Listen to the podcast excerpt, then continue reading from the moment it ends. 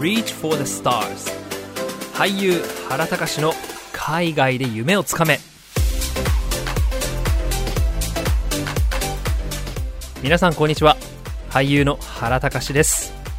えこの番組は原隆がお届けする海外での夢のつかみ方。え私のこれまでの体験や失敗談などを通して、え今日本にいていつか海外に出たいと夢見ているような方が一歩でも前に向かって進めるようなそんな勇気を持てるような、えー番組にできたらなと思っています。はい。というわけで今日もやっていきたいと思います。今回は、えー俳優のリオさん、えーオーストラリアで出会った、えー俳優、えーまたトリッキングをトレッキングっていうのかな？まあ、アクロバットみたいなものなんですけれども、やってる方がいらっしゃって、まあ、その方からいくつか質問をいただいたので、今回はその質問に答える形でやっていこうと思います。はい。えーなので今日はどっちかというと、俳優重視ですね。まあ、俳優として海外でやっていくにはどうだとか、まあ、ちょっと演技の話だったりとか、どどういうふうにサバイバルしていったらいいのかとか、まあ、ちょっとそういった、まあ、あくまで僕の経験からなんですけれども、まあでも、俳優以外の方も何か参考になることもあると思いますので、よろしくお願いします。So today I'm, I'm going to talk about more about the the acting side. So my friend Rio, he asked me some questions for that, and then uh, today I'll talk about more uh, how I could survive in Sydney, Australia, and also uh, how I could get a chance to work in its industry, and also um, how you can survive, how what what kind of preparation you need to do before come to Australia? All these kind of stuff we're going to talk today. Okay? はい。ということでやっていこうと思います。はい。じゃあまず1番から。ででん。初めて英語で演技した時に困ったこと。オーストラリアには様々な英語を話す人たちがいる中での演技の時大変だったこと。まあ、これは、ね、演技を、まあ、役者の皆様は本当にあのすごい、もうどの俳優の皆さんも、あの、苦労なさってると思うんですけれども、まあ、この英語に限らずなんですが、特に英語になってくると、やっぱり日本人、我々、まあ、特にオーストラリアとかアメリカとかその海外の環境で育ってない日本語ネイティブの我々にとってはなかなかびっくりしてしまいますよね。で、特に、あの最初ですね、何回かあの、キャスティングオーディションを受ける機会が得た時に、やっぱりこう、英語で脚本、スクリプトを読むんですけど、なんかなかなか全然しっくりこないんですよね。やっぱそれが自分の言葉じゃないから。うん。だからその友達に、まあ、まず意味を聞いたりとか、結構スラングとかも入ってくるんで、あの、その、コンテキスト。英語だとコンテキストって言うんですけどね。その話の流れだったりとか、そのキャラクターはどういう気持ちでどういうシチュエーションなのかとか、たか、あの、たった1ページで、たった1文しかない、その、例えばダイアログが一言しかない、あの、オーディションであったとしても、実はそのバックグラウンド、つまりそのビ、ビハインドシーンですよね。だからその、状況は、ものすごいいろんな情報が、その一つの、えーっと、セリフに詰まってるんですよね。うん。だからそれを、まず理解しなきゃいけないのがすごい大変だった。で、その理解するのも、その日本人からの視点じゃなくて、まあそれが例えばその役が、日本人向けに書かれたものじゃないこともかなり多いですよね。うん。というわけで、その、もしこれがウエスタン、まあ、例えばそれがもちろん僕たちは日本人じゃない、エイジアンなんですけども、エイジアンバックグラウンドだとしても、もしこれが、あの、ウエスタンで育った人だったらどういうふうに考えるのかな？で、分かんなかったらやっぱ友達とかに聞いてみないといけない。うん。まあ、そういうところからがやっぱり学びだったかなと思います。で、一番やっぱり難しいなっていうのが、まあ、これは僕が学んだ演技論なんですけれども、僕はあの、日本の、えー東京にある、ある、えー岡田雅子先生。あの、別所哲也さんとか、あのーえっと、安倍、何さんでしたっけ？とか、あの、いろいろあの、有名な俳優さん方に、あの、長くあの演技を、テアトルエコー等であの教えてらっしゃってる、もう今、ご高齢の、あの、女性の先生なんですけれども、いらっしゃって、岡田雅子先生。で、フランス演劇を学ばれたんですね。うん。で、その先生に僕が出会ってから、かなり僕の演技に対する道がだいぶ開けたんですけど、まあ、その先生があの教えてくださる演技メソッドがベラシステムっていうんです。そのベラシステムの中の一つに、意味のないセリフっていう、あの、まあ、メソッドがあるんですね。で、これどういうテクニックかというと、セリフを言うときに、もうごめんなさい。もうここから演技の話になってきます。セリフを言うときに、字面通りのセリフを言ってる役者は、その、いわゆる映画とかの中では誰一人いないんですよね。つまり、まあ、あの、他の言葉で何て言うのだろう、サブテキストっていうのかな、その、要は、それ言ってる言葉、I love you って言っても、I love you って言ってないですよね。I hate you って言ってるのに、あ、これそれ I love you の意味でしょとか。つまり、言葉とは裏腹に、どういう思いを伝えたくてその言葉を言ってるのかって、その状況とシチュエーションとそのキャラクターによって全然違うんですよ。ということは、すべてのセリフにおいて、意味のないセリフとみなさないといけない。つまり、与えられたセリフが I love you だったとしても、それは I hate you なのか、I wanna kill you なのか、なんかそれとも I wanna be with you なのか、全然違うんですよ。ということで、日本語であったとしても、あの、本当の目的、そのセリフを言う、えっ、と、英語で、英語で言うと、あの、オブジェクティブ。これあの、あの、こっちのね、あの、演技クラスとか、あの、ないだとか、あの、あの、演技学校に書くとよく耳にする言葉なんですけど、オブジェクティブっていうんですね。まあ、目的、そのキャラクターの目標は何なのか。うん。それを考えると、実際その言葉の裏側には本当はこの子何言いたいのかなこいつ本当は何言いたいのかなっていうのが見えてくると思います。で、話を戻すと何が難しいかっていうと、それを英語で考えないといけないんですよね。うん。例えば、えっと、この間、あの、僕、モノローグのちょっとあの、オーディションをやったんですけど、まあ、あの、映画から引っ張ってきたんですけどね。例えば、えっ、と、シルバー・ライニングス・プレイブック。世界に一つだけのプレイブックっていう、えっ、と、アカデミー賞を取った、えっ、と、ジェニファー・ローレンスと、えっ、と、ブラッドリー・クーパーの映画があるんですが、ちょっとそれを題材に、あの、モノローグ練習してたんですけど、そこのセリフで、えっ、と、何だったかな。えー Our love amazing. We are in love. We are married. We are, we are perfect marriage. We are perfect. ね、こうやってあの言うセリフがあるんですよ。でも、これ、字面通りに言っちゃうと、もう私最高。もう結婚してて、もう俺たちは最高なんだってなりますよね。でもコンテキスト全然違って、もうこれ離婚すでに仕掛けてるし、なんか一回それでせ、なんか喧嘩になって、なんかその、奥さんがなんか浮気してて、なんかその、その浮気相手殴りつけて、なんかその、け その精神病棟みたいなとこ入っちゃってみたいな、そういう話なんですよ。ってなっちゃうと、あれ、字面だけで捉えると全然意味ちゃうやんってなっちゃうんですよね。うん。そうすると、彼の意識としては、そうやって言うことで、多分、あの、サブテキスト、つまり本質的に彼が言いたいことは、No problem, don't ask me, I'm perfect, I'm good, I'm very good, don't worry. なんかこういう意味になるんですよ。そうするとちょっと実際に出てくるダイアローグをそのまま言うのとはちょっと違った意味になるんですよね。うん。まあ、こういったところがやっぱりすごい勉強かなって思います。で、これは別にオーストラリアに来る前から練習が可能。うん。あの、英語で、あの、Google でね、あの、検索すれば、あの、モノローグ。あの、モノローグって検索して、あの、good, good monologue scene for actors。何でもいい。だからそれ引っ張ってきて、それで自分で、あの、撮っちゃえばいい。うん。で、その演技が分かってる先生とかに、まあ、例えば見せて、あの、知ってる友達でもいいですよ。で、もしできるなら、できればネイティブ。うん。できればネイティブの、できれば俳優関係者。うん。もしね、いれば。うん。いなかったら友達でもいいし。うん。そういう人と、まあ、もしあれだったら英語の先生でもいいしね。うん。で、そういう人たち、あの、英語の先生とか絶対映画好きだろうからさ。うん。そういう人たちに見せてみて、あの、どうかなっていう意見をもらってもいいと思います。はい。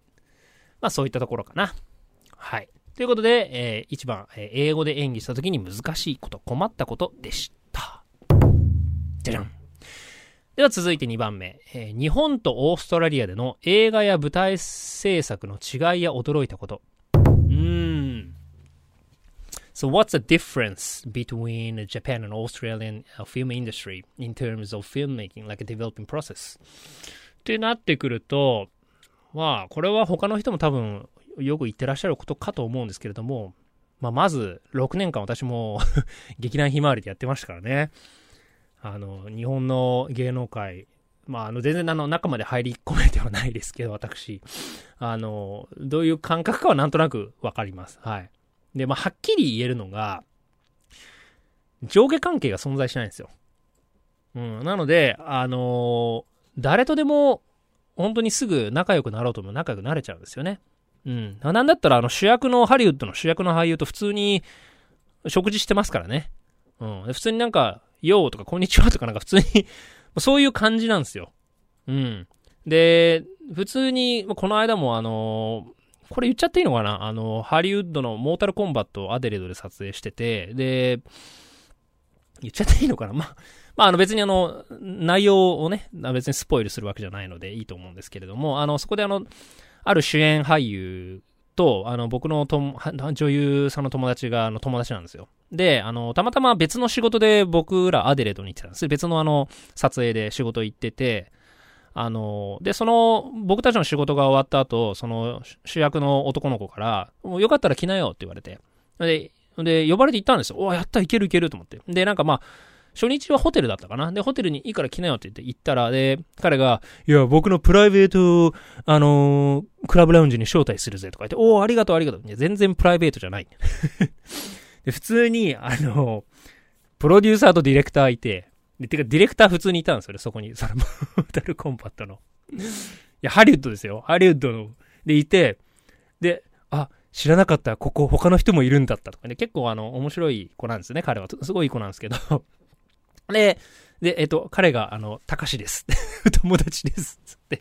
で、普通にあの、握手して、あ、Hello, nice to meet you, たかし。Thanks. あはい。つって、まあ、普通に挨拶できちゃったんですよね。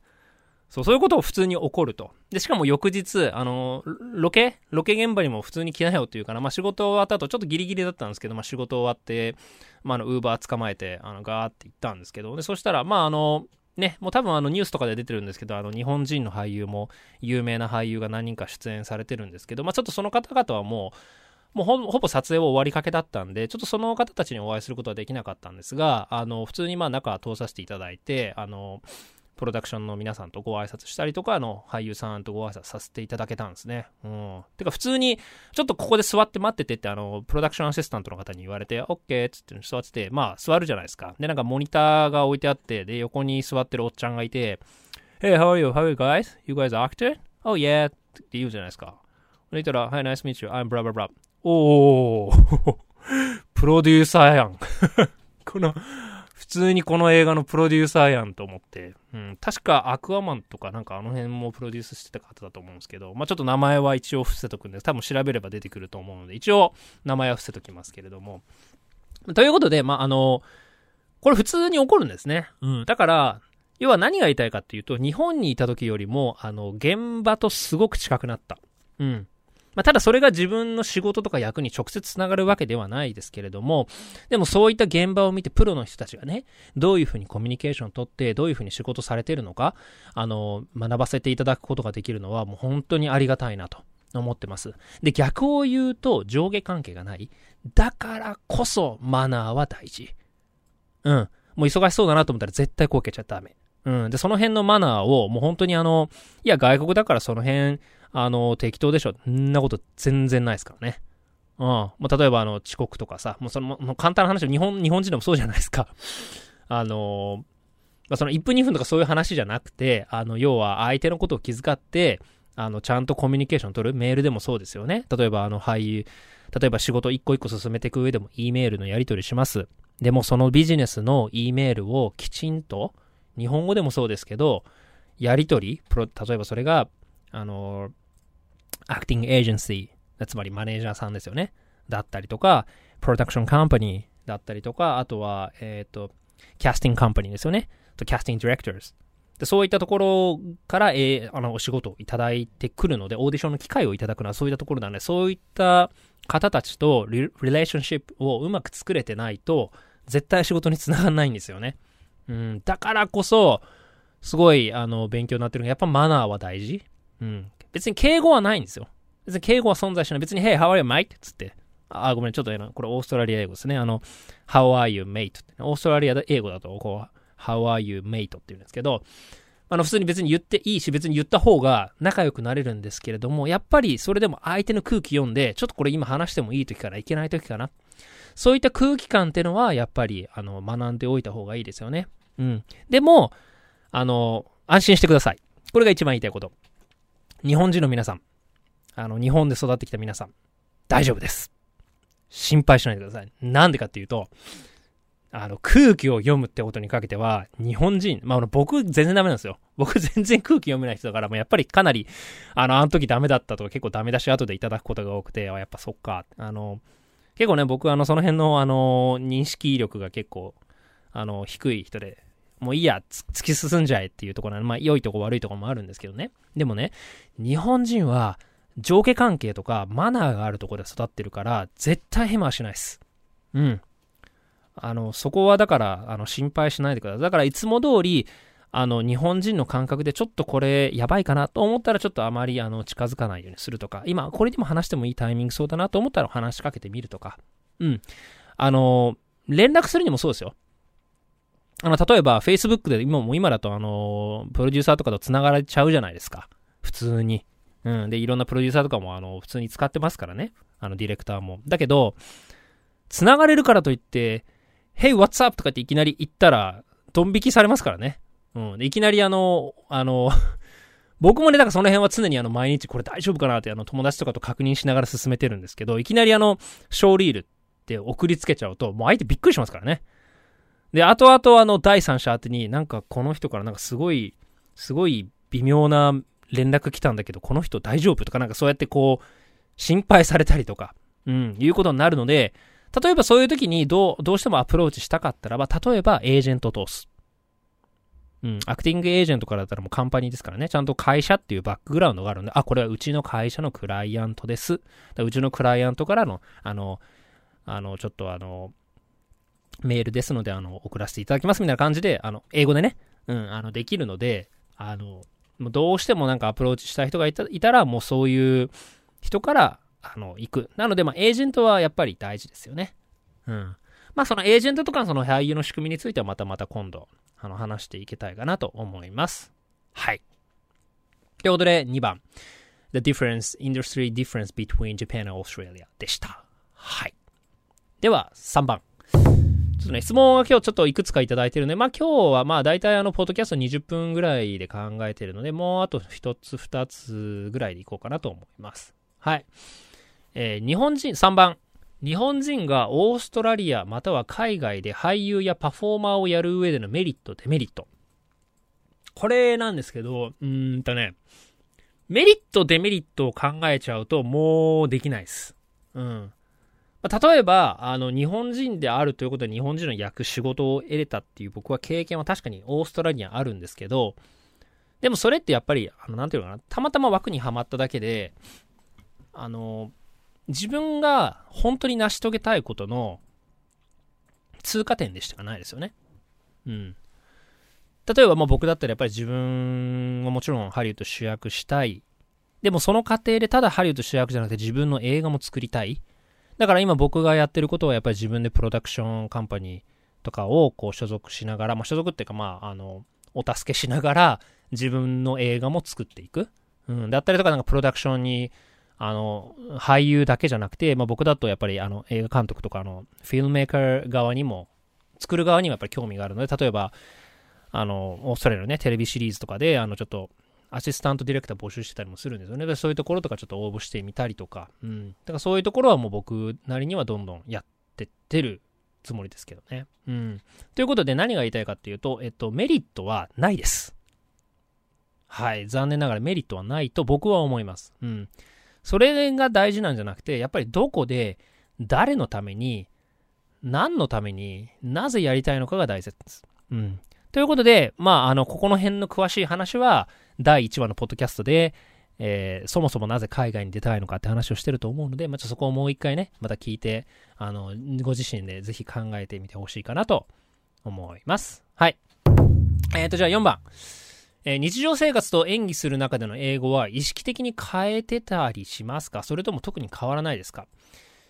そうですね。まあ4年過ごしてきてようやく英語が、あのー、喋れるように、ね、あの、まあ、そご少なく、まあ、そごは、まあ、多少あるんですけど、まあ、そご、できるだけそごなく喋れるようになってきたかなと思うんですけれども、when it's come to acting っていうことになるとですね、うーん、まあ、演技に限った話ではなくて、例えば、こうやってね、ポッドキャストで話したりとか、例えば今、あの、Facebook で、あの、僕毎日あの、オンラインで、あの、太極拳やってるんですけれども、これ別にあの、お金取るとかそういうんじゃなくて、もうただ趣味で、あの、特にね、あの、コロナウイルスの影響で皆さんロックダウンしてからは皆さんお家でやることがないと思うんでと思って、まあ、なんだったら、1日30分でもいいから太極拳シェアしようかなと思って。で、それであの、まあ、自分のね、身近な人たちだけですけれども、あの、太極拳やってるんですけど、まあ、身近な人たちだけと思ったら、結構ハリウッドのプロデューサーとか見てまして、僕びっくりしましたけどね。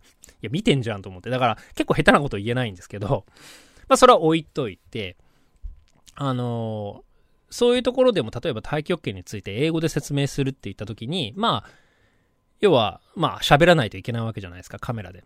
これって全部同じなんですよ。そう。これで全部同じ。だから、日常生活とカメラに向かって喋るっていうのはやっぱり別だと思うんですよね。うん。とか、まあ、例えば、例えば、teacher だったりね、あなたがあの、ワークショップファシリテーターって、まあ、英語だと言ったりするんですけど、例えばワークショップのコーチとしてやったりとか、あの、ってするときは、あの、やっぱそれ相応の、やっぱり、あの、英語になると思うんです。で、何が大事かっていうと、僕はまず聞きやすい英語をできるだけ意識してます。というのも、日本語ってやっぱ、we normally have heavy Japanese accent なんですよ。It's very, very hard to remove this accent because we grew up in Japan and, and also I'm 35 years old. だよな。うん。35 years in my, my 30 years experience in Japan. Even I, I grew up and I tried to study hard English, but still, you know, have heavy, heavy Japanese accent, right? ということなんで、結構日本語のアクセントで聞き取りづらかったりするんです。なので、まずは聞きやすい英語を意識する、ゆっくり喋る、発音をしっかりする、アーティキュレーションだったり、そのプロナンセーションだったりっていうところをちゃんとやる。うん。っていう、まず意識をしてます。で、あの、特に日常、あの、ワーホリでね、オーストラリア来た人がもうみんなびっくりしちゃうのが、いや、ネイティブめっちゃ早すぎ。いや、無理無理無理。早すぎて聞き取れないってあるんだけど、まあ、そこは、時間の問題。なので、向こうは早く話すからといって、こっちが、あの、 max speed で話す必要は全くないです。で、もっと言っちゃうと、英語だと、あの、ボソボソってこと英語で mumble って言うんですけど、 mumble になってる、結構 native English speaker も結構多いんですよ。で、同じネイティブスピーカーでも、例えば女優、なんか俳優やってて、プレゼンテーションとかに慣れてる人の話すと、めっちゃ聞きやすいんですよ。あ、もう全然聞ける。うん。だから、思ったんですけど、やっぱあんまり関係ないなと思って、スピードは。うん。なので、やっぱり、まあ、日常生活からできることとして、聞きやすい英語を意識して発音すること。相手が速くても自分が速くなる必要はない。うん。まあ別にジャパニーズアクセントで別にいいんですけど、まあ、できるだけ聞きやすい英語を意識するですね。うん。で、まあ、これがファーストステップ。で、セカンドステップなんですけど、これは今僕が、あの、ものすごいチャレンジしてること。これ何かというと、American accent ですね。これはね、まあ、日本人できたら神ですね。ああ、の、まあ、本当限られた人しか、あの、今でもいないと思います、僕は。本当に。で、これも、まあ、賛否両論ある。うん、というのも、まあ、何が言いたいかというとですね、ハリウッドとかテレビシリーズとか、例えばネットフリックスとかになってくると、もう仕事のほぼ、ほぼほぼ全部アメリカじゃないですか。だから、例えばオーストラリア人が、例えばね、ヒュージャックマンとかいろいろ、ケイト・ブランシェとかいるじゃないですか、ニコール・キットマン。でああやってハリウッドで成功した人たちって何ができるかっていうと、アメリカの発音ができるんですよ。だってオーストラリア英語って、で、まあ、クロコダイル・ダンディぐらいじゃないですか。あと、まあ、マッドマックス。それまメル・ギブソン。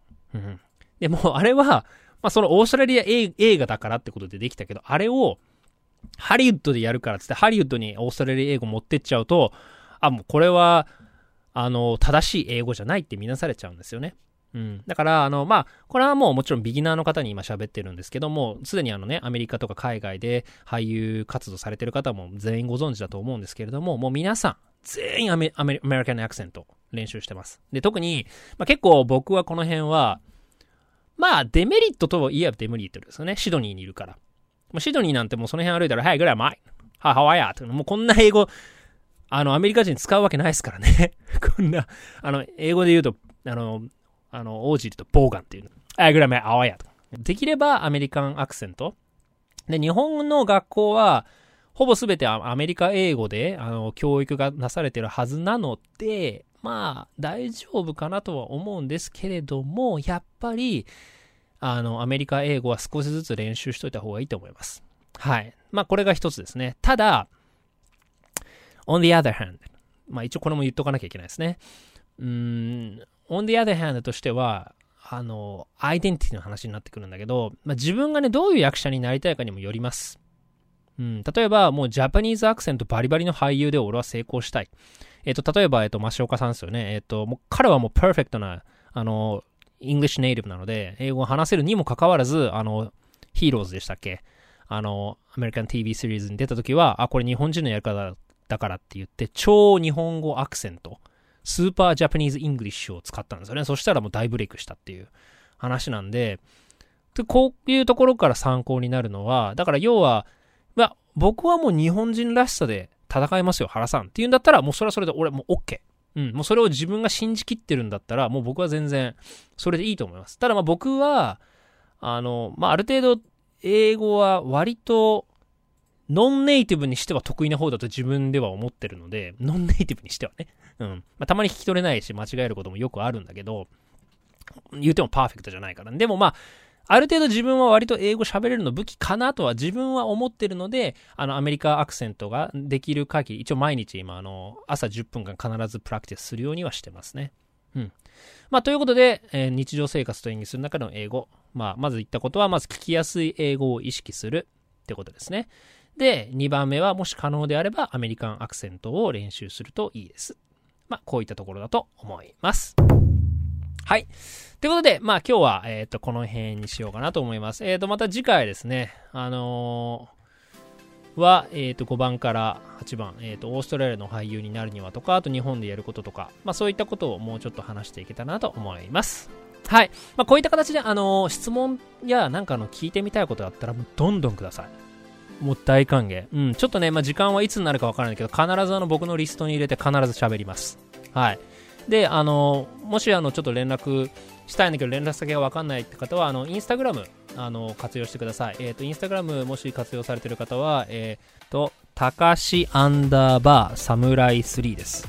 たかしアンダーバーサムライ3。で、もしわかんなかったら Google で、えー、検索してください。えー、たかしアンダーバーサムライ3で、えー、インスタグラムやってますので、ちょっと英語がメインにはなっちゃうんですけれども、別に日本語読めないわけじゃないですので、日本人ですんで。うん。なので、あの、ぜひそちらまでご意見、えー、等あったらあ、もちろんアンカーでも結構です。ので、えー、送ってください。はい。というわけで、ここまででしたいと、今日はこれぐらいにしたいと思います。何か参考になることがあったら嬉しいです。じゃこれからもね、えー、ぜひぜひ、まだまだあのコロナウイルスの影響はありますけれども、今、自分たちでできることはあると思うので、えー、僕も今ね、ウェブシリーズ、今一生懸命書いてます。で、オーストラリアのあの監督さんと一緒にあの作ることが決まったので、はい、嬉しいことに。うん。あの、これからね、あの、ちょっとプレプレプロダクションって言って、あの、まあ、あの、シューティングプランっていうのかな、そのカメラとか、その、どういう風に撮影していくのかの、ちょっと、あの、プランニングの段階にだんだん入っていきますが、うん、お楽しみにお待ちください。Alright.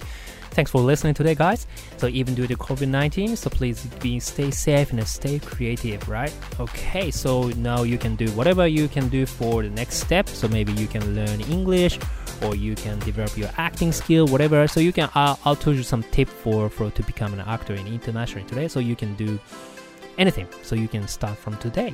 Alright, that's it.